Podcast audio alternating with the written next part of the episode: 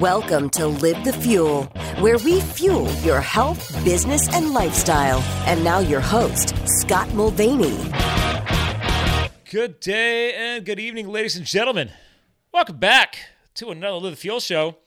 That's right, we're live streaming on the Facebook world like we've been doing for a couple of months. We are recording on a Sunday fun day, hopefully, Sunday fun day for many of you. Uh, for many others in the world, maybe not, because we are just to timestamp this. We're recording on March 15th, 2020, two days before my one year wedding anniversary on St. Patrick's Day. Uh, and uh, this is what we do, all right? The commitment to sharing the good word, the truth, and the power of information in the online space. That's why we podcast I don't really care what day of the week it is or time of the day. So, but I'm excited, ladies and gentlemen, because not just because of podcasting, and I'm always excited about podcasting because it's been going on for almost three plus almost four years.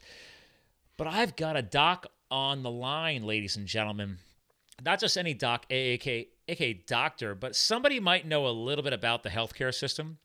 But for today, we're going to go with a theme based on his book, Universal Death, Death Care aka universal healthcare, but a solution for healthcare in the age of entitlement. Emphasis on entitlement because he and I were just joking around about the whole first world problems of being able to uplink to high speed internet and the fact that I was skiing all morning and then having to go out and help my wife look to shop for a car for her, her next doctor they're hiring for a veterinary practice. And I made a joke that this is first world problems, but there might be some more to tie to this and that. But again, March 15, 2020, we're in the midst of the, the big explosion of the coronavirus here around the world. And uh, we might cycle that into today's episode as well. So, again, let me give you a quick skinny on this doc he's not just a doctor, ladies and gentlemen. He's also a veteran. That's right. He served overseas, and uh, I honor honor any man or woman who serves in our, our forces. I have never served in the military. I served as obviously a federal hotshot wildland firefighter. It's part of my backstory of the show and the brand. Uh, but anyway, let me give you a quick scene of this gentleman. Marine Corps, Special Forces, Combat Doc, fighting to save lives while dealing with mass casualty events and incoming rockets. Converted to owning a busy medical clinic in the USA, fighting to provide, you know, quality medical care while dealing with ill advised government regulations, which I will agree with, and excessive profit driven policies by insurance companies. I think we can all might just a little bit connect on this. And uh, maybe some price gouging with Big Pharma. And uh, this gentleman might have a unique insight into what the healthcare has become and what it costs each of us as patients. So, without further ado, not just a veteran, not just former military, and again, author of Universal Death Care, without further ado, Dr. Regan Anderson, sir, welcome to the show. Thanks for having me. It's great uh, to be here. Honored to have you, sir. So, again, thank you again for your service. And uh, I take that very seriously. Like my garage out back, I literally have flags covering every single window. nice. So my neighbors know not to go anywhere near that. Um, I don't know if they actually are maybe they're afraid of the building. I don't know. Like, you ever notice that? Like, people just stay away from it. I literally yeah, have, have, eight a, windows, and they're all covered in flags. at my quote unquote welcome mat in my house, it's a Marine Recon uh, symbol. So if anybody doesn't get the hint with, you know, there's guns in this house and you're being videotaped, uh, they'll have Marine Recon uh, doormat to walk past. So yes. There you go. I, I, I love it. I mean, uh, yeah. So I, I've got a couple of standard, obviously, you know, stars and stripes flags. I've got uh, fallen firefighter flag, fallen police flag, you know, thin red line, thin blue line. Then I created the first ever thin violet line to honor fallen wildland firefighters. Actually, the flag company said I was the first one ever to grace this last year. I might have to nice. mass produce that sucker. I don't know. And uh, I forget. There, there's like a Colorado flag, an Arizona flag, because I've I've lived in those states, and they're very uh, obviously uh, veteran tied and military tied. So there's a lot, a lot, of flags in my garage. So absolutely, in my in my clinic, we have a wall that celebrates our military, our firefighters, and our police. Ooh. Because freedom stands because heroes serve. Hmm. And people bring their badges. And so I have a whole wall of badges from first responders uh, oh, from all walks of life. The hair is standing up my arm yeah. right now. It's weird, like how your body reacts. Great. Is that weird? Like, by the way, yeah. let's just pause on that. Has your arm ever just respond with like goosebumps and hair standing up?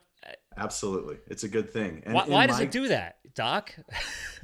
well, you're, you're getting your, your whole, uh, neurovascular system connected to the emotions of your brain yeah. and, and it all reacts i mean we all know that from uh, from mating rituals to fight or flight so. yeah it's, it's weird though because the first time that happened um, and I, I, think you and i when we first talked before today's show i, I brought up the movie uh, only the brave that came out about a year and a half ago honoring uh, my fallen brothers and sisters of the Granite Mountain Hotshots who got burned over in June 30th, 2013, in, in Prescott, outside of Prescott, Arizona, on the Yarnell Hill fire. And that was the worst firefighting loss since 9 11. And obviously, not city firefighters, these are wilderness firefighters, what I used to do. And to this day, if I t- try and talk about that movie, talk about what they did, talk about what I used to do in relation to that movie, I get the whole goosebumps, hair standing up. It's just instantaneous. It's a psychological trigger, and I I've never been able to explain it. I as you just saying, it's just like I guess it's just ingrained in us. I don't know. It's just. I guess you have to live it to have it.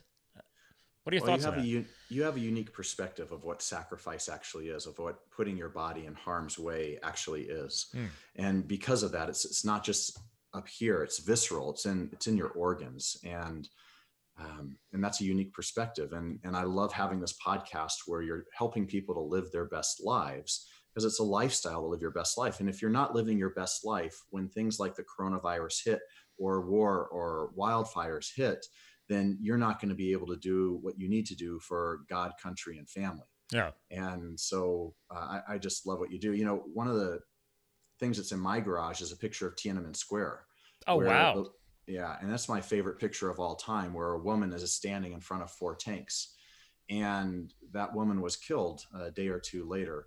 But that one woman stood in front of those tanks, saying, "Absolutely not. This is where it stops. It stops with me," and uh, that just sent chills through my body because it, it shows what one dedicated human can do uh, for this for this planet of ours. Well, it, it, it's it's crazy because obviously she never set up for that reason, right? The bigger picture. I mean, I know the photograph you're discussing. I mean, it, we've seen it over the years. It has now become actually one of the many things from Tiananmen Square, but it is a piece of history. Uh, I mean, they, they, are they are instilled and printed into textbooks or digital footprints now. Obviously, everything's more digital nowadays. Uh, but I think it's always important to help us all understand that if we forget our past and forget our history, how are we how are we supposed to learn from that and move forward? I am definitely somebody who does not like to dwell in the past. Uh, I love to keep moving forward and pushing forward, but I can't deny, you know, those lessons learned and the successes, but also the opportunities we've learned from those processes, right? And yes, there's been massive mistakes we've made over the years, and obviously this this is I'm intrigued, obviously, uh, for the for the listening audience to hear some more of that backstory behind your purpose here today, and uh, but also like th- clearly it had to be something to fuel the fire behind your book, not just because the fact you've actually served in, in armed forces and also have made those sacrifices, but what we're talking about right now, right? These mistakes we've made in the past, and how do we make the changes for a better future? Absolutely, I you know, I had a, a lot of heartache after Iraq, mm. uh, being complicit in a war machine for a war that uh, in hindsight was not one that was perhaps justified and, and perhaps that might be um, hotly debated but i had a i felt complicit in that war machine and i feel complicit being a physician in america with the healthcare system that we have right now um, because so many atrocities are happening in America. We are rationing care more than any other developed nation in the world. Mm. And our care is so rationed that we have some of the worst health statistics of any country in the world. And it's it's spurred this passion in me to to try to write a book talking about my experiences in Iraq as a combat doctor, my experiences in America as a physician, as a civilian physician, and then as a veteran trying to get care through the VA.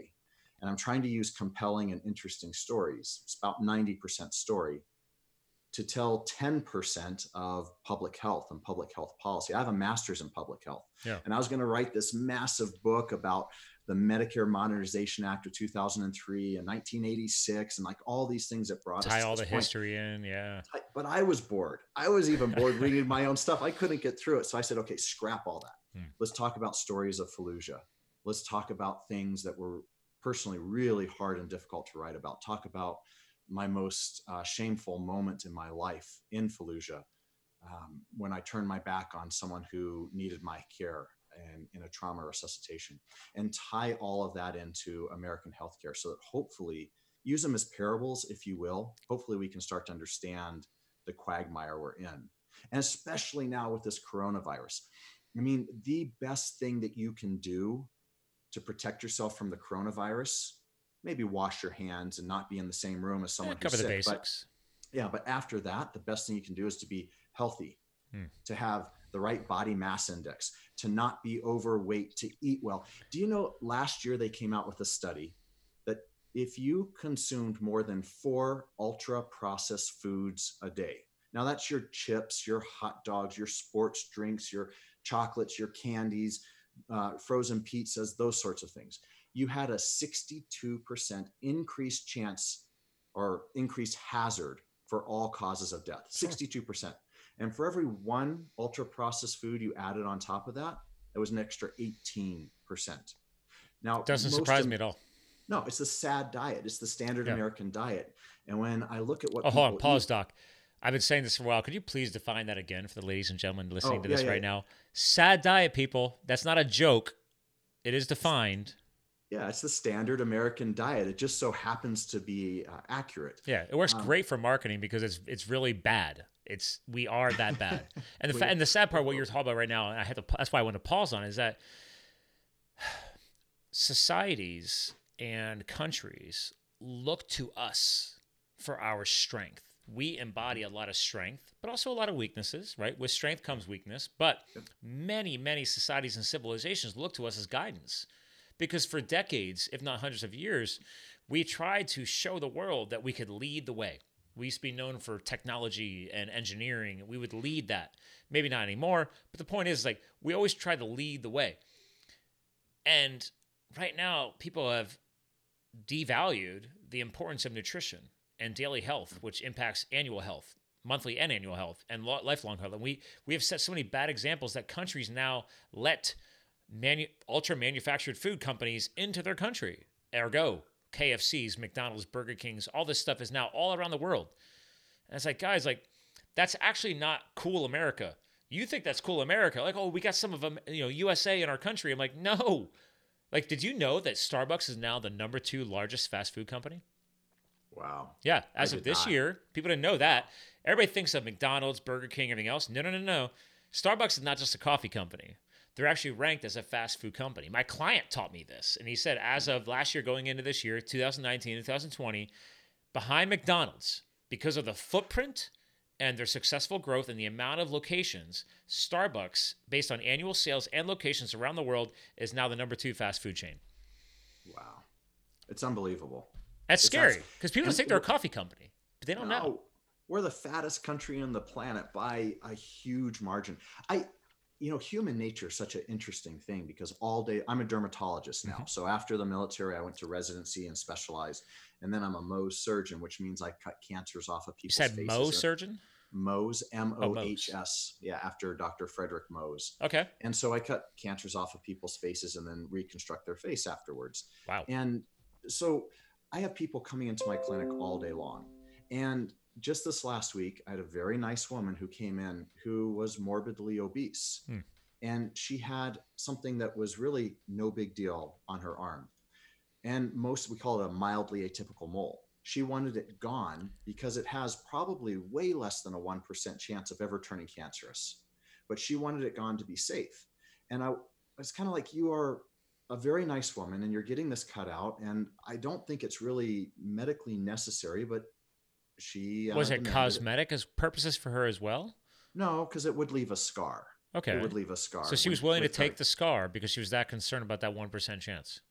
Way less than 1% probably. Wow. Yet she's morbidly obese. And i wanted to talk and say hey from a risk stratification process this little thing that means nothing really hmm. unless it comes back in the grand scheme of things yeah. grand scheme of things but that's what americans do they rationalize and justify maybe humans do that but they rationalize and justify everything so they can feel good about the lifestyle that they want but that lifestyle is killing you and you know, between 50 and 85% of all healthcare costs in this country are spent on treating enormously preventable diseases. 50 to 85. People say that there's no money for universal healthcare in this country. And they're 100% right with how things are, with the fattest country in the world. And oh, we, we waste money on things that you and I, if you were not a doctor and I didn't have the knowledge I had, if I went back in time, like these are stuff I can I can handle. I hate to admit it, it's based on nutrition. Just how I'm fueling my body day in and day out could affect so much, so much. Oh, and it's huge. And and just because I'm a doctor, that doesn't mean I know anything about health and nutrition. Like I'm. A- oh, let's pause on that. Come on. Okay. I love it when you doctors do this on my show because I got to pause because I've had ER doctors and like you name it. I've I've had g- geneticists. Why, doc? do you not are you as a doctor not supposed to know anything about basic nutrition and everything else? This is sad, but please clarify that for the listeners. Well, there's no money in it, buddy. Okay. So yeah, so in medical. Well, besides school, the money, from the educational standpoint, right? Well, yeah. So in medical school, uh, I spent less than one week learning about anything about how to prevent any diseases of the mind, body, or spirit. Nothing. Everything that I know that's not true. Probably 99% of what I know about how to stay healthy is uh, from independent research, studying, reading. You know, we spent thousands and thousands of hours learning about pharmacology and about drug companies and drug companies sponsored our education they actually they sponsored our graduation ceremony you know it, the healthcare system healthcare is all about treating disease and death. For listeners, he air quoted healthcare. I love it. Yeah. That's why I called my book Universal Death Care, because universal death care is what we have in the age of entitlement. Americans think that they can destroy their whole body, their mind, their spirit for their entire lives, and then come to us and say, Give me a pill, doc. I want to be better tomorrow. And, and there's just, there's no way to do that. And the reason we don't have money for all of these things is that you destroy your body your entire life. And then you get to be 65, and then you're on Medicare age.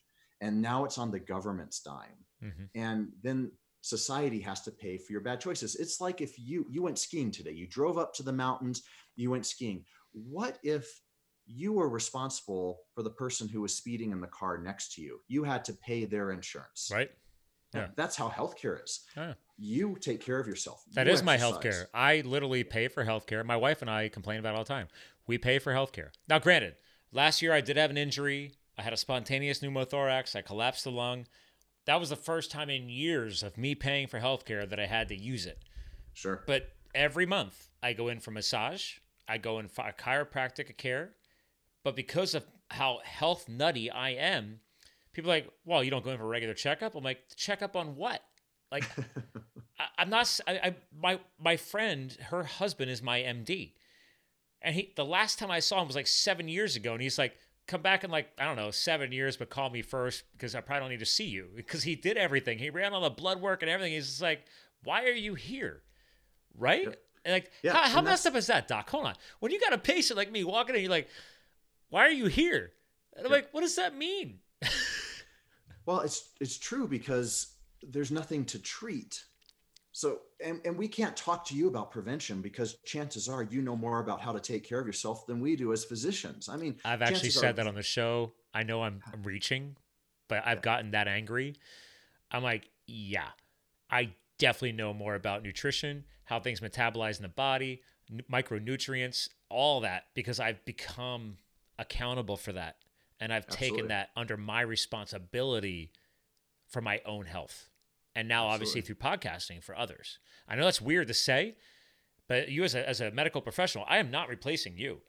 What I'm doing is taking accountability to understand this, not just for myself, but for my wife and for people close to me. And hopefully, to just, I'm not going to tell people what to do, but I'm going to just pass this knowledge on. And I know yep. that's a very fine line to walk, right? I mean, I don't know. Am I wrong about this? No, you're not wrong. It's, it's, it's just sad. I mean, physicians actually get paid less money if we do not prescribe a drug. Mm-hmm. You're so incentivized.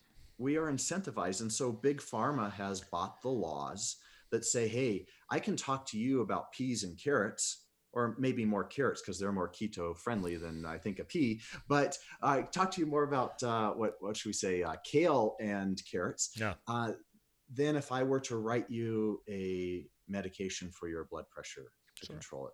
Yeah. And so it, the whole system, I mean, if you look at the amount of money that's been spent on lobbyists for quote unquote healthcare over the years, it's it's astonishing.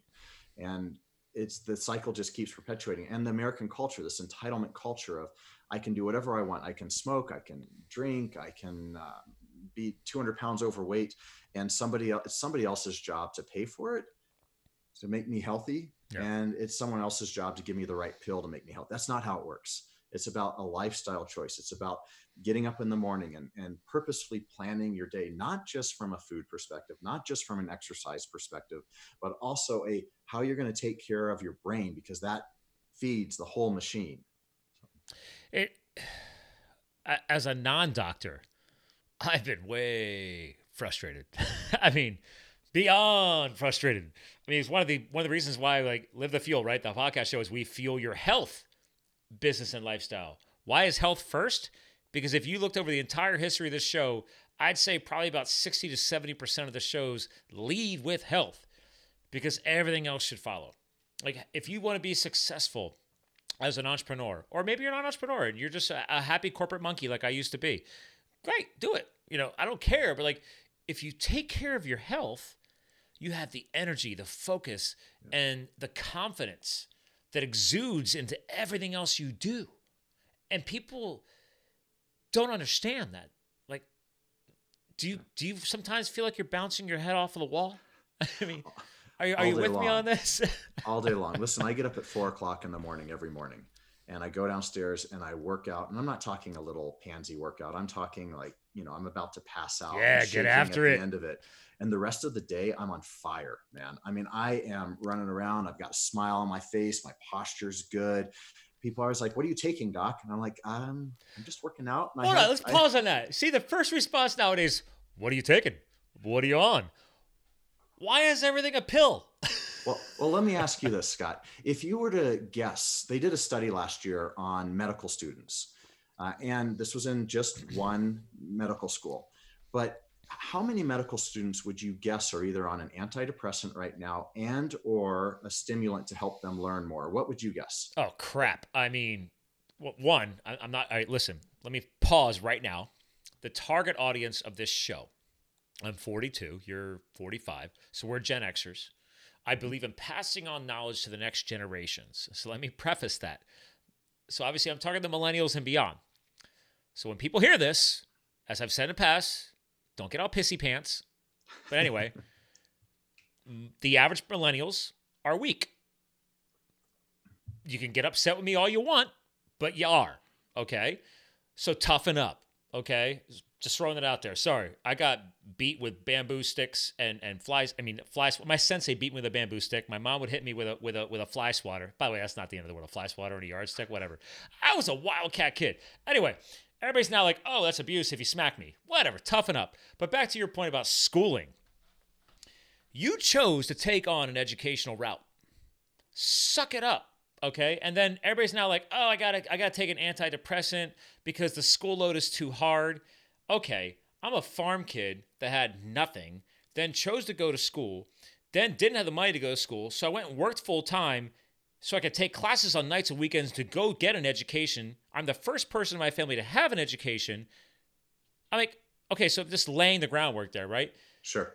So, yes, I'm a hard ass. I believe in working your ass off what you get. I never took a pill to make it easier, okay? So just throwing that out there. Uh, up until firefighting back in 2010, 2011, I had two to three jobs my whole life. So I don't want to hear this crap about, oh, I got to take a pill for this and a pill for that. But to answer your question, fast forward, I don't know, 70 plus percent. Yeah, you got it, 75%. Boom. So let's let's think about this. And you know, I'm going to challenge you a little bit on the millennial thing because they are more resilient in some areas and less in others. Yeah. Oh, okay. But, I, I will pause on that. Thank you. I will agree with you on that. They are very resilient. I'm not trying to say there's a lot of people out there saying millennials are weak across the board. No, they want to be. They want to be coached. They want to be mentored. They do want to change the world. I love that passion. So I will give that fire props. But you have to own your shit. Okay. Oh, yeah. You got to step up and own your shit. Don't expect a pill to fix the equation. All right. That's our personal accountability to change the world. Am I wrong on that? No, I mean, listen, man, I, I have PTSD from Iraq. And every single morning I get up and I exercise and then I focus on how my day is going to go. And I say, if this happens, this will happen. You know, it's a, it's a ritual now. Yeah. If you want to call it meditation, if you want to call it prayer, whatever works for you. But I structure my day and that PTSD, those really horrible stories, a lot of which I write in the book that I can remember, they are now some of the biggest strengths that I have because my exercise, my diet, my mindset, my focus, my meditation, prayer, whatever you want to call it, that makes it better. Yes. And I use, I, I design my life, I design my lifestyle so it is, uh, a, so all these quote unquote bad things in life, they're not weighing me down. I don't need a pill. I can do it myself. I can reprogram my brain. I can reprogram these experiences. We all can, can. Yeah. And I can take all that energy and put it into a book, put it into hopefully getting us to start talking to each other and figuring out these healthcare problems and these war problems, everything that we're facing right now in this country. But between eh, the, one of the reasons I say that millennials uh, are resilient in some ways and not in others, mm-hmm. well, so are we, so are Gen Xers. Between 40 and 80% of the physicians that you go to in your office right now are burnt out. They meet the definition of burnt out. And they push so the pill and they push the pill. So I, am going to fast forward where you're going with this, but I, I, I, I agree with you. It's like I have friends who have kids, and like, well, that's the first thing the docs go to. They they go like, well, if we, oh well, per our guidelines, we recommend this, this, this, or this. And like, but the guidelines came from pharmaceutical companies, so they want you to sell the drug. So they're giving you three choices or four choices of a medication. They're not fine. They're not going to suggest you a natural route. It is, oh, I got 10 minutes to inspect you, evaluate you, check punch you out on the punch card, and here's your script to go get a pill. And don't forget all the documentation to try to protect yourself from medical legal liabilities. Mm. But it's not just the pharma, right? And it's not just medical schools not talking about prevention. It's also our quote unquote food pyramid about how oh. we're supposed to eat and how industry has has tainted that. You know that the big, big companies, and I won't mention any names here, but we all know the big companies that are on the side of the ultra processed box. Of course. They have whole departments to make their food as psychologically and biologically Palatable. addictive as possible. Yep. They even have crunch factors because the more it crunches, they do this. They even have things that they put in and they do all these hydrogenated oils and they do all these fats and all of these corn syrups they make it so that your your satiation you don't feel full so that you eat the whole box instead of stopping Yep. It, it boggles my mind what we've allowed industry to do. well, they're country. hiring scientists for that exact purpose. Like you got to oh, yeah. make this food so addicting, and, and I'm not holding back on that word because if you look at the word addicting in the psychological world, because I minored in psychology, I never went for the PhD route but I ended up doing my my BS in in marketing and obviously adding and thank God I added the psychology because the marketing taught me nothing. I, I've had to self teach everything in the business world, but I still to this day honor the education I picked up from the university on psychology because that's a science, right? Going back to medical education, right? I tell people all the time, like if you're gonna go to college, go to college for science.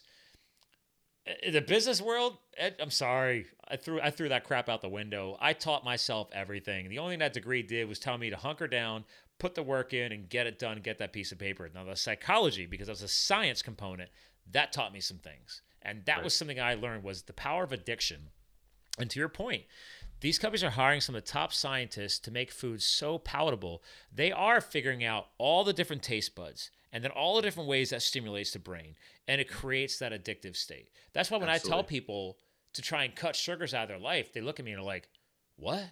And it's like, well, yeah, you're going to go through withdrawal, like worse than cocaine. Uh, granted, I've never done it, but I'm like just saying, like, I've heard that sometimes the sugar withdrawal is worse than coming off of cocaine.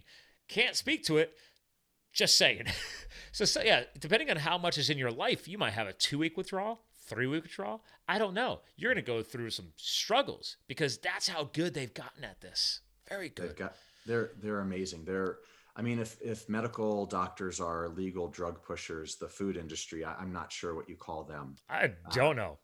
Yeah, we got we got to figure out some words for that, Regan. I mean, I, I don't know where to go with that. I, I, don't know where to go with it either, without getting in lots and lots of trouble. oh, good point. Oh yeah, let's pause on that. Hold on, let's pause on that. Sure. You've just been so very honest with us. Um, every once in a while, when I get a great doctor like you, who's so passionate and they have such a great backstory, I'm always wondering like can you get in trouble? Oh, sure. Like, you, you is know, your license at risk? I don't know how this works. A hundred percent. I mean, for a doctor to admit that he has a mental illness diagnosis like PTSD, yeah, the medical board could do whatever they want with me, with forcing psychiatric evaluations, or and, and they can do whatever they want. But you know, on when we're getting trying to get our medical license in different states, they always ask about mental illness. When yeah. we are re-credentialing at hospitals, we have to send it to our friends, our colleagues, and ask, "Do you know of any mental illness problem?" Doesn't matter if you went through a divorce or something horrible happened in your family. You have to self-report on your fellow physician. So and that's, that's an accountability factor, right? You get to be personally accountable for that reporting process you you do but that also makes it so that physicians can't get the help that they need which means they're burnt out which means what type of care are you going to get when you have another you know lung problem or you have something else that happens and you have a 50-50 chance hmm. of your um, physician being burnt out? How good of a care are you going to get from that person who's burnt out? Wow it's a huge problem. So I don't care. I am it. Listen, if if you went to Iraq, I went to Fallujah twice with Marine Recon. I was their doctor, and by I, the grace of God, every single patient who came to me alive stayed alive. Um, if I didn't come back with some some difficulty handling those experiences, then I think that that's more concerning than having those problems. Yeah. But you know, to go back to your point on sugar, I was walking past a friend the other day who had just a whole hand full of Jolly Ranchers. And I looked at her 12? and I, yeah, no, no, grown adult. okay. And and uh, again has a huge problem with weight. And I, I looked at her and I said, "Why are you killing yourself?" And she said, "Reagan, I need need was the word. I need these. No, you want it, these. Yeah. And and here's the thing. In in our American society, crack and meth, that's not acceptable. But somehow being obese and needing tons of medical care and putting your family and you at risk and not living your potential. Here's the big thing we live in a great age, in a great country, but we still have some very significant problems that need to be solved. If you are constantly clouding your mind, if you're constantly going to drugs to solve everything, if you are not living as healthfully as you possibly can, then you're abdicating your responsibility not only to yourself, but also to your family and society at large. We have big problems and big issues. And America, I think, is the greatest country that has ever graced this planet. Absolutely, I agree. Rome too will fall if this entitlement nonsense continues. Everybody listening to this, if you're like if you can resonate with that woman who looks at one little health thing and you try to control that to the nth degree, and yet you drink too much, you smoke, you're obese, you do any of these things, you need to take a hard look in the mirror at what you're justifying. Yeah. And then ask yourself, is that being the best self? And it's not just about you. I mean, you'll live 10 times the life health if you're healthy than you will if you're not. But it's about all of your loved ones who you are personally letting down. If if I can to be honest, I want to tell the the most shameful moment of my life. Please do. And yeah, it's in the book. I'm in Iraq. I'm i love honesty and transparency. That's what that's. Yeah. It, it, set me free. You know. Yep. So it it will. So I'm in Fallujah, in Iraq, and in a makeshift surgical room that really wasn't fit to dissect a worm in. I mean, we're talking like was, field trauma tent. Yeah, sort of, but it was an actual building that we commandeered. It was called Fallujah Surgical. Okay. And an Iraqi had shot some Marines and in war, you treat the person who is injured worst first. It's triage. You, and it, it yeah. doesn't matter whose side they're on or anything like that. Well, I never lost anybody who came to me alive. So I got the most injured and I was resuscitating that person. Okay. And he had multiple gunshot wounds, you know, the typical chaos of a, of a mass casualty. And five feet away, maybe 10 feet away, was a Marine that this man shot. Oh, wow. And I I half-heartedly treated this Iraqi. You know, violating the oaths I took as a human, as a doctor, to my God, to my country, everything. And he was cold, so his body temperature was low. And he was cold because he was shutting down. His metabolic system was collapsing, his cardiovascular, everything was collapsing. He was not but a good a, way.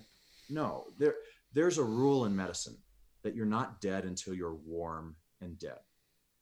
And I knew that. His body temperature was something like 70, 75 degrees, and it needed to be at least 20 degrees, 25 degrees warmer before I could pronounce him dead. Hmm. But I didn't care.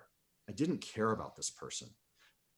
Maybe it was because I was tired and completely burnt out, and I hadn't slept literally in months and we were taking incoming. So while I was trying, well, Fallujah, resuscitate, was, Fallujah's no joke. I mean, it was no joke. Yeah. And while I was trying to resuscitate this Iraqi, his his friends were lobbing mortars and rockets, and you know they were exploding around the place, and the building was shaking, and dust was coming off the ceiling, and not a sterile environment by any stretch, not a controlled environment by any stretch. And I could hear the Marine 10 feet away moaning. Now, other people were working on him, mm-hmm. but I wanted to be working on him. Yeah.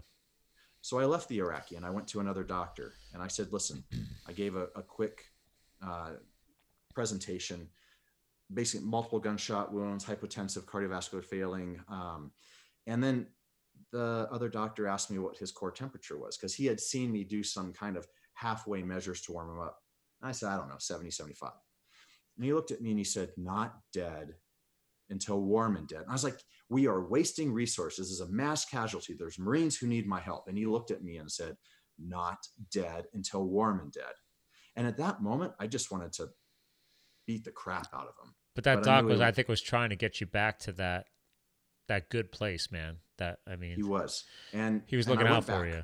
Yeah, he did. He went back, and I I put warm fluids everywhere, and he stabilized. I got everything patched up and off to surgery, and he lived. With okay. me just caring for one to two minutes, actually investing everything that I was into this man, I was able to turn him around and then I could go help the Marines because now he was off to the surgical oh, part because they were stabilized. Good point. And then I could go help the Marines. But we have all of us. We have these moments in life where we turn our backs either on ourselves or on each other because it's just easy. Because maybe I've got mine and somebody else doesn't have theirs, but that somebody else maybe is on the different side of the tracks than I grew up on. Or maybe they look a little different, or maybe they speak a different language. But in this country, the same sin as me turning my back on another human who needed my help because, well, frankly, I just had had enough at that moment. Eh, and, I mean, sorry, Doc. I mean, you're a human, and I, I've not been put in those traumatizing situations, but I can't argue where you might have been at. I mean, sleep deprived, exhausted, watching your fellow soldiers getting you know beat to crap, and you got one of the guys who literally beat the crap out of them. I mean, that's whew, man, decision processes. Wow, it is, it is, and we all make these choices.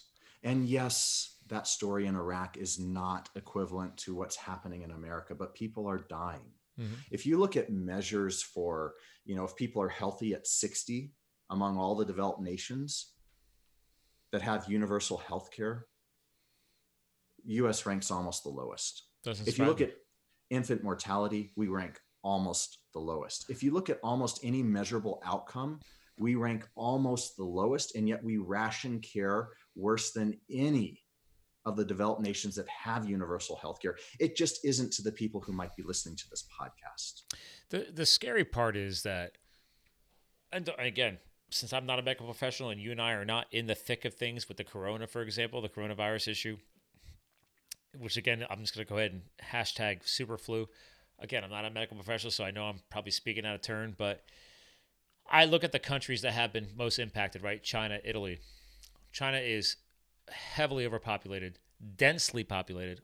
Anytime you're in a dense, like you, these guys are in cubicles for apartments, uh, you're going to increase your potential. Italy, love Italy. Looking to go there for my honeymoon. Still haven't been there yet. Now we we're not going until they clean up their act. But I have friends in Italy that own I buy my olive oil from, and it's an there's a lot of aging population who are old school. They still smoke the cigarettes, live their life, but I'm like, okay, maybe not smoke cigarettes anymore. I mean, coronavirus preys on weak lungs. So we have these choices and and I'm just I'm, I'm, using Corona as an example, but no, that goes back to this country, you know? It does. So, you know, in China, people who smoked, and unfortunately the majority of people in China smoke who are you know older. I don't yeah. know why culturally. It's a generational is. thing. Clearly, yeah. clearly, yeah. Yep. But the they have about an eight to 10, yeah, they have about an eight to ten percent mortality rate when they contact this corona, this COVID nineteen. Yeah. Eight to ten percent people who don't smoke, who are their peers yeah. and are right weight and all those sorts of things. You know, a little bit less than two percent. Well, and today, my my friend is a she works now for some big pharmaceutical company, but she's still an active nurse. So she's one of four people in the company that still choose to stay active to keep their nursing credentials active. She's a full blown RN, ER, ER nurse, all that. And she's very knowledgeable. She actually married us, my wife and I. And nice. uh, shout out to Kelsey.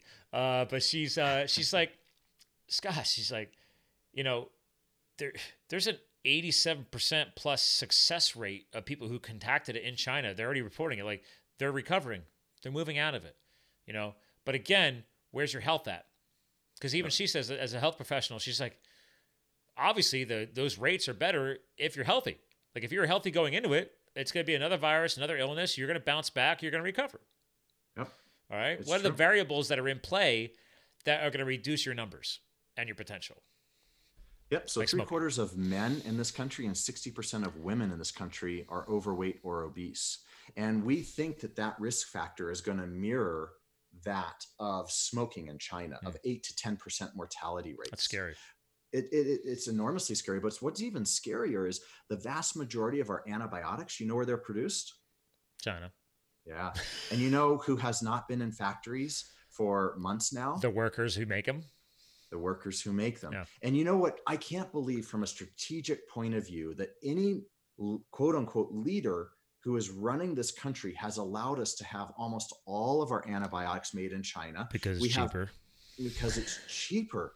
Yeah, but it has to end. Well, here's happens- the thing: it's cheaper, but they still charge a buttload for it. So, oh, yeah. like my collapsed lung, thank you. I paid for insurance, right? I did my mm-hmm. part. Whereas most of the time, my insurance that I paid every single year, every single month was paying for somebody else's health care. But I finally needed it after all these years. I, th- I found the invoice. I went through the website and did the whole. I had like a hundred and thirty-five thousand dollar bill. Wow. For a lot for for a thirty-three percent collapsed lung. I was in the hospital for eight days, and then they did one little snippety snip thing. They took the chest tube out, and I was good to go. But you know, obviously, it was eight days of concern. But my point right. is, is like, thank because they said, oh, like you're like I'm every day I'm in there like joking around with the nurses, everything else. I mean, the chest tube through your intercostal muscles, not so fun. Uh, but other than that, I was Mr. Uplifting. I tried to stay positive, all this other stuff, and they're like, "Oh, you're gonna be out of here in no time." Because again, I'm, I'm six foot four, 190 pounds. I'm lean. I'm mean. I'm a CrossFitter. I comp- I literally I had just competed in a CrossFit competition before they admitted me to the hospital because I didn't know that I had a collapsed lung. That's how healthy yep. I am. I, I, have no problem. I, I brag about this because I because I can prove it now. I'm like, dude, I competed. I did four workouts in one day with a 33% collapsed lung.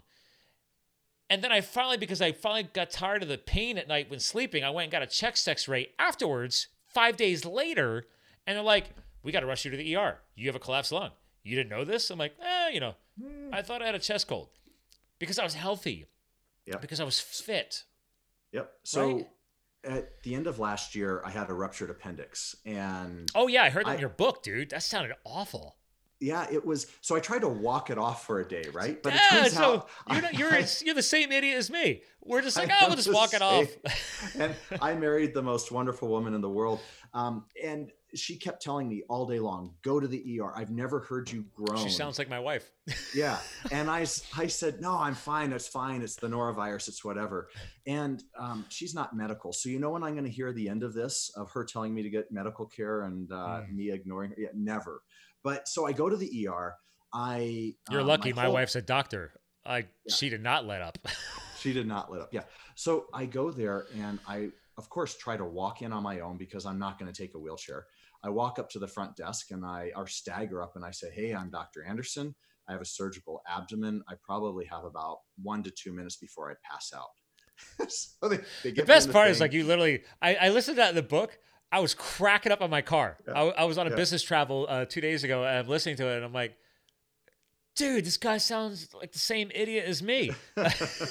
Because I literally I had the same injury when I was firefighting years ago, but I didn't collapse the lung. But I knew exactly what it was. I had a feeling what it was, and then I was right. like, "Hey, here's a situation. Here's how many days it was going on. Here's my breathing impacts. Blah blah blah blah blah." I gave them a lay down, and then as soon as they took the X-ray, then they knew exactly what it was. But uh, right. Yeah, I did the whole thing. You walk in, you like you break it all down, and I'm not even a doctor, but yeah, yeah, yeah, it wasn't a good scene. So while I'm sitting there waiting to go to surgery, I literally lose control of the left side of my face. I can't move my eye, and I'm in a ton of pain. And I'm looking at my wife, going, "This is really cool. I can't move the left side of my face."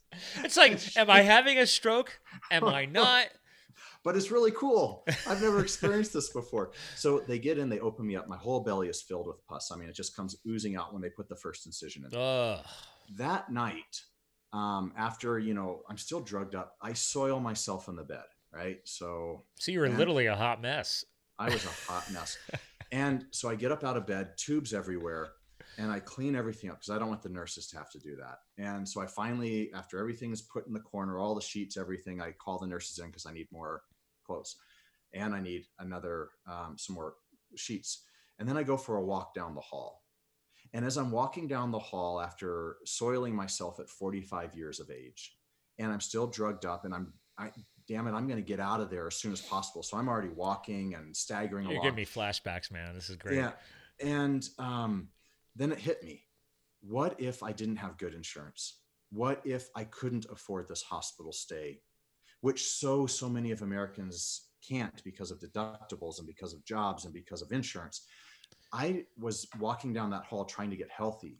But what if I was also wondering if I could put food on the table or if I'd even have a table to put food on anymore? Yeah. And this nonsense has to end. Well, fast forward three weeks later, I go to the ER again after waiting way too long because I had adhesions, which is scar tissue that's literally choking my bowel. It's killing it. Oh wow! And I waited, of course, too long. No, and this no, time they would not. You would not wait too long. The surgery took way longer to rip rip the bowel. I know, I know, I know, I know. Um, it took way longer to to get all the scar out, and I got up to the hotel or not the hotel room to the to the hospital room and I told him, no narcotics. I'm out of here in 24 hours. And I got up and I moved and I walked because it, I was not going to spend one minute more than I needed in that hospital. I agree. I was not going to take one more medical dollar worth of service that I needed. And I bounced so quickly. And I was out in 24 hours because I refused the narcotics. I got up and I walked and I did what I needed to do. And I spent a lifetime taking care of myself. I'm the same way. I, you're, I mean, obviously different injuries, different impacts, different education. Um, but it, you're giving me the same, you know, I only did a couple podcasts about it a year ago, but because it was January when I classed my lung and we're recording in March now because I, I was literally laying in my hospital set, hospital bed because as you and I are recording this is two days before St. Patrick's Day. I will right. be married one year in two days. But I was laying in a hospital bed like crap. In six weeks, in January, I have to be able to get on a plane, pressurized plane, right? Great with a collapsed right. lung, fly to Canada and go on a heli skiing trip in the Canadian Rockies for our wedding. I'm like, oh crap. How do I get in and out of this sucker as fast as possible? And I'm the same way. Like, even though I had insurance, I, I had the same thoughts as you, though, because I'm like, wait a minute, is my insurance good enough? Mm. Right? Like, I was paying lower because I'm an entrepreneur. I, I literally found like the cheapest policy that I could find. And my wife was like, there's no way that's a good policy. And she's like, you're screwed. And I said, well, it is what it is. Like you got, because she has her own policy because it's her and a couple other female doctors and a female office manager. So they have their own thing. So I'm all by myself and this, we hadn't been married yet, and I'm still by myself, mind you, after the marriage. And I was like, well, let's hope for the best. But like I had some of those concerns, and I have insurance. I do pay into the system, and I was still worried about that. That's why when I saw the bill later, I'm like, holy crap! Like, okay, I maybe paid like five grand out of pocket. Like, whoo, okay, I'll take it. But still, five grand is five grand to a lot of people. right? Oh, it's huge. And every year, the cost of medical care far outpaces inflation. I mean, if you look at in 1960, healthcare costs were about 5% of the gross domestic product. Mm-hmm. So about 5% of GDP. And $27.2 billion is about that. It's about right. $146 per person. Today, 2017, the numbers are 17.9% GDP, 3.5 trillion with a T yeah. dollars, and $10,739 per person. It's crazy. Dude. Yeah. And you look at your deductibles have more than doubled in the last decade. Your out of pocket has more than doubled. Your you, you look at we spend at least twice as much on pharmaceutical medications than any other developed nation simply because in 2003 our politicians were bought off so that we can't price negotiate anymore nope. and trump trump said that he was going to hold them accountable and allow the government to price negotiate. Now he says he's not going to. I don't know about you but let's say you were to just so happen today look to buy a new car and you weren't allowed to negotiate the price of that car with the dealer. Do you think you'd get a good deal? No. Because again ah. they need their commission right? And this goes back to the full circle earlier in the show when we were talking about sugars, grains, all this stuff, right? Like corn syrups. Like guys, like think about them. Think about a locomotive. You know, once that train, I mean, we're talking about old school steam locomotives, right? Once they crank up that furnace and crank up that speed, and you're cranking along, and again, people listening to this, like I'm using my arms like the old school locomotives. But once once that sucker's up and going, I mean, in order to slam on the brakes to slow that sucker down, it takes a lot of braking power. But they got to build up that steam and get that locomotive going. Next thing you know, you're pulling thousands of pounds of weight. Well, that's that's our system, and they figured out. Wait a minute, as long as people are unhealthy, well, they need health care, right? Yep. Well, yep. if so, if whether or not sugars or grains are making people unhealthy or not, they could care less. Oh, by the way, the government does make money on sugars and grains because it's subsidized products. So hmm. like they're making money on that. They're making money on the pharmaceuticals.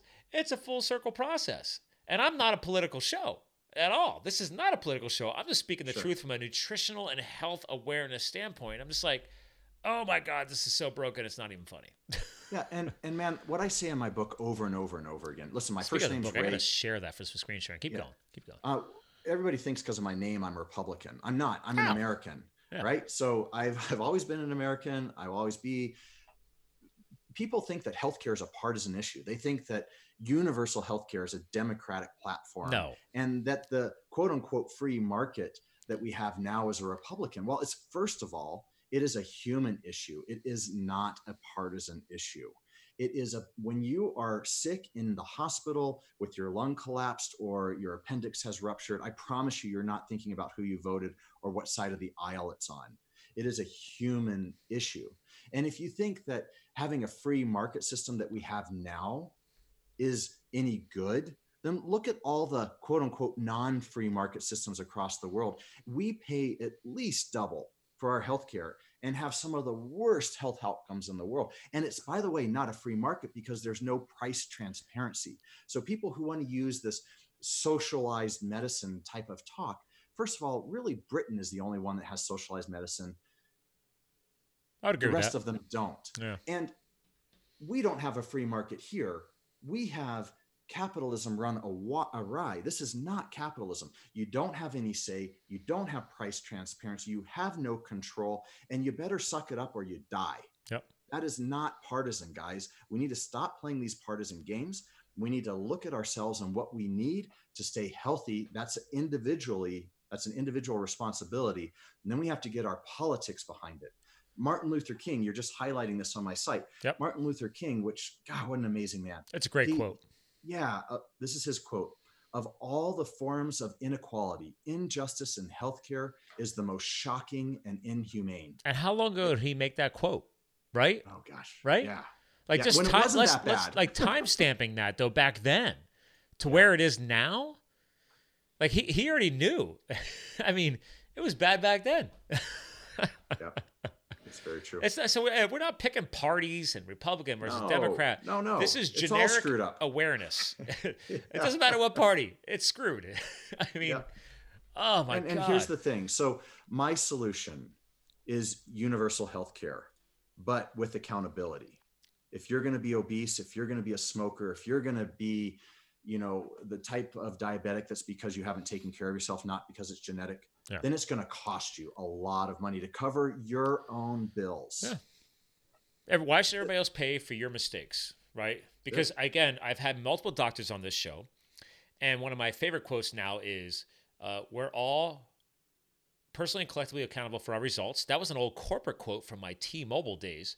And now I've translated it into we're all personally and collectively accountable for our own health, right? How can I expect you, doc, to be responsible for my health? That's why when people get pissed off at their doctors because they're not healed, right? And it's like, okay, did you help your doctor by coming in as a healthy patient? And again, I'm using health right now, air quoting it because, like, okay, did you dial in your nutrition? Have you managed your weight? Do you have a good, you know, body index, you know, body mass index? Are you doing things to keep yourself healthy day in day out? That way, if God forbid you get this weird virus or a a medical condition that just, you know, based on your DNA could have been an issue that just all of a sudden arose. Okay, that's different. Like cancer. Cancer could just, you know, grab anybody. But if you could do as much as possible in your life to reduce the chances of of getting it, I would do it.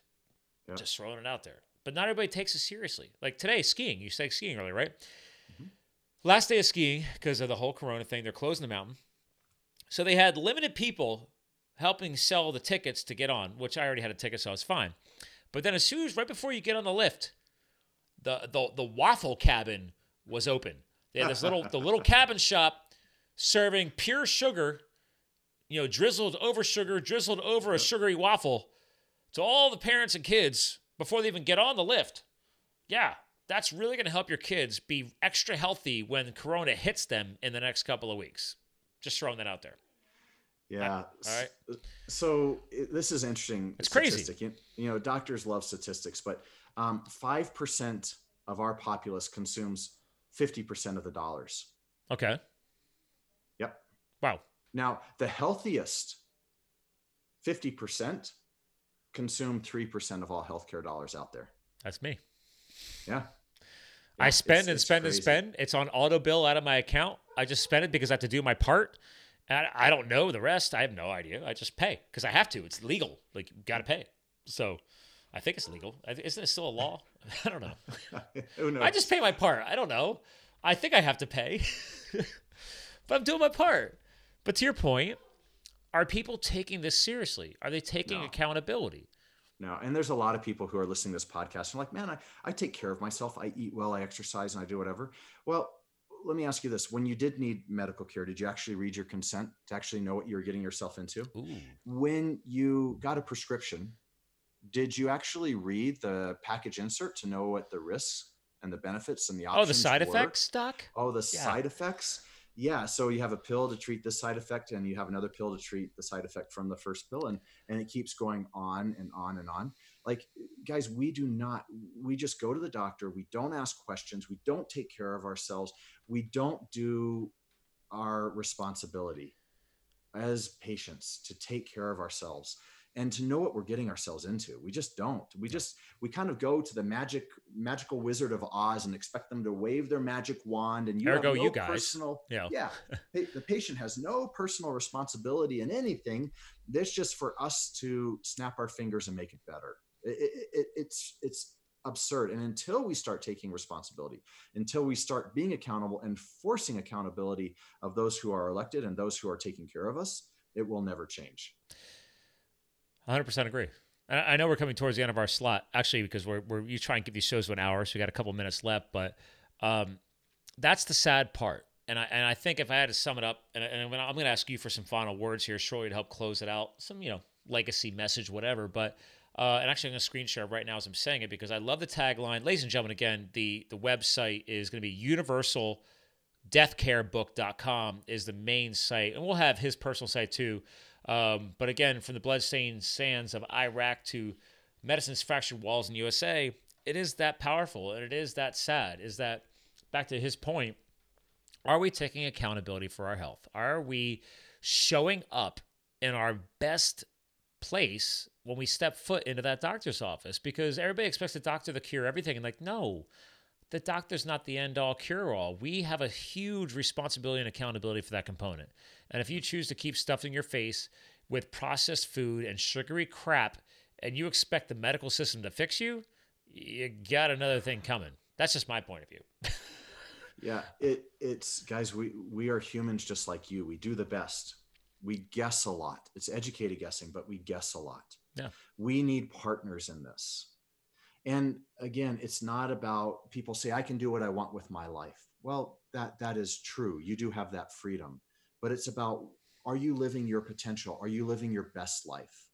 What could you do if you took care of yourself and what could you do for your family and your loved ones what will you put them through i you know i have this picture from medical school and it's a horrible picture and it's a patient who smoked for years and i watched him die and i watched wow. him cough up the blood from his lungs and suffocate in his own blood because his lungs were riddled with cancer. The cadaver that I worked on, that I had the privilege of working on in medical school, she was like an 85 year old woman. And the cadaver right next to me was about a 40, 45 year old man our age who smoked. Wow. His lungs looked like lava rock. My patient, my 82, 83 year old patients or cadaver's lungs, they were they were supple, they were vital, they they could still move air. When I was in that hospital room sitting with that patient dying, I saw his daughter and grandchildren watch him suffocate on his own blood and cough up that blood. And we were all sitting there. Dude that people who say they can do what they want it's their lives. Nobody else has a say in it. You spend one day in the icu just one day in the icu most doctors will let you do it you can shadow them you watch what chronic disease and chronic illness does at the end to the person and the family actually the person gets off pretty easily because they're usually so sedated they have no idea true. what's going on it's Very their true. families who's just getting their hearts ripped out of their bodies watching a loved one die. And then you think about all the other things you could have done for them, could have been for them, could have experienced with them had you been healthy. That's what we're talking about. A massive regret. Yeah. I mean, if they're a good human being too, right? Like, I mean, I would yeah. hope they have regret. I mean, I would if I put my family through that. That sounds god awful, uh, and I'm sorry you and their family had to go through that. But that's that's reality. That's that's not unfortunately the only story that unfortunately other people have had to go through. I mean, uh, that's just one of many. That's it. But there's there's podcasts like yours. There are infinite resources on the internet. There's no free content. Yeah, podcasts no are free, people. on how to lose weight, on how to do these things. All you have to do is say, "I'm worth it." My loved ones are worth it. My country and my planet is worth it. You just have to shift your mindset control your subconscious like me with ptsd hmm. yeah i could be a guy a bum on the street asking for money right now i could have every excuse in the world for that instead i'm controlling it and i'm working towards it every day and guys you can too. I don't care what your mental illness is. I don't care what your past is. Your future is what you create of it. And listen to these podcasts. Have intention for your life. Build the life of your dreams and then help others accomplish it for them. Well, I normally ask for some final words, but I think you just nailed it. well, listen, Doc, hang tight. I want to give you a proper goodbye off the air. You know, ladies and gentlemen, I mean, I, I've been podcasting a long time now, and I'm going to screen share one more time here because I actually, in my onboarding form, asked my guest co-host to provide some powerful, a powerful quote. And I don't even know if Reagan provided it separately or not, but I don't care because his main site, again, ReaganBAnderson.com. That Martin Luther King quote says it all, man. Of all forms of inequality, injustice in healthcare is the most shocking and humane. And again, back to the other site for the book, universaldeathcarebook.com. Tie it all together, people. I mean, we all have a choice in life. All right, take action, get informed, get educated. This podcast was free. I don't think it's that big a deal to go score an audiobook or a book in general. Read, listen, get informed, get educated, become a better person for not just for you, but your family, your loved ones, and everyone else there. And uh, Dr. Reagan Anderson definitely helped us do that today. Again, check out the book, check out the feed, check out his sites. It'll all be linked on livethefuel.com on his show notes. So, again, ladies and gentlemen, we're here to fuel your health, your business, and your lifestyle. We rocked the mics on health but it ties together with everything. So again, you too can live the fuel. And we're going to talk to you guys again soon. Thank you. Thank you for subscribing to Live the Fuel. Stay connected on Facebook, Twitter, and Instagram at Live the Fuel. And remember, you too can live the fuel. So please visit us at livethefuel.com.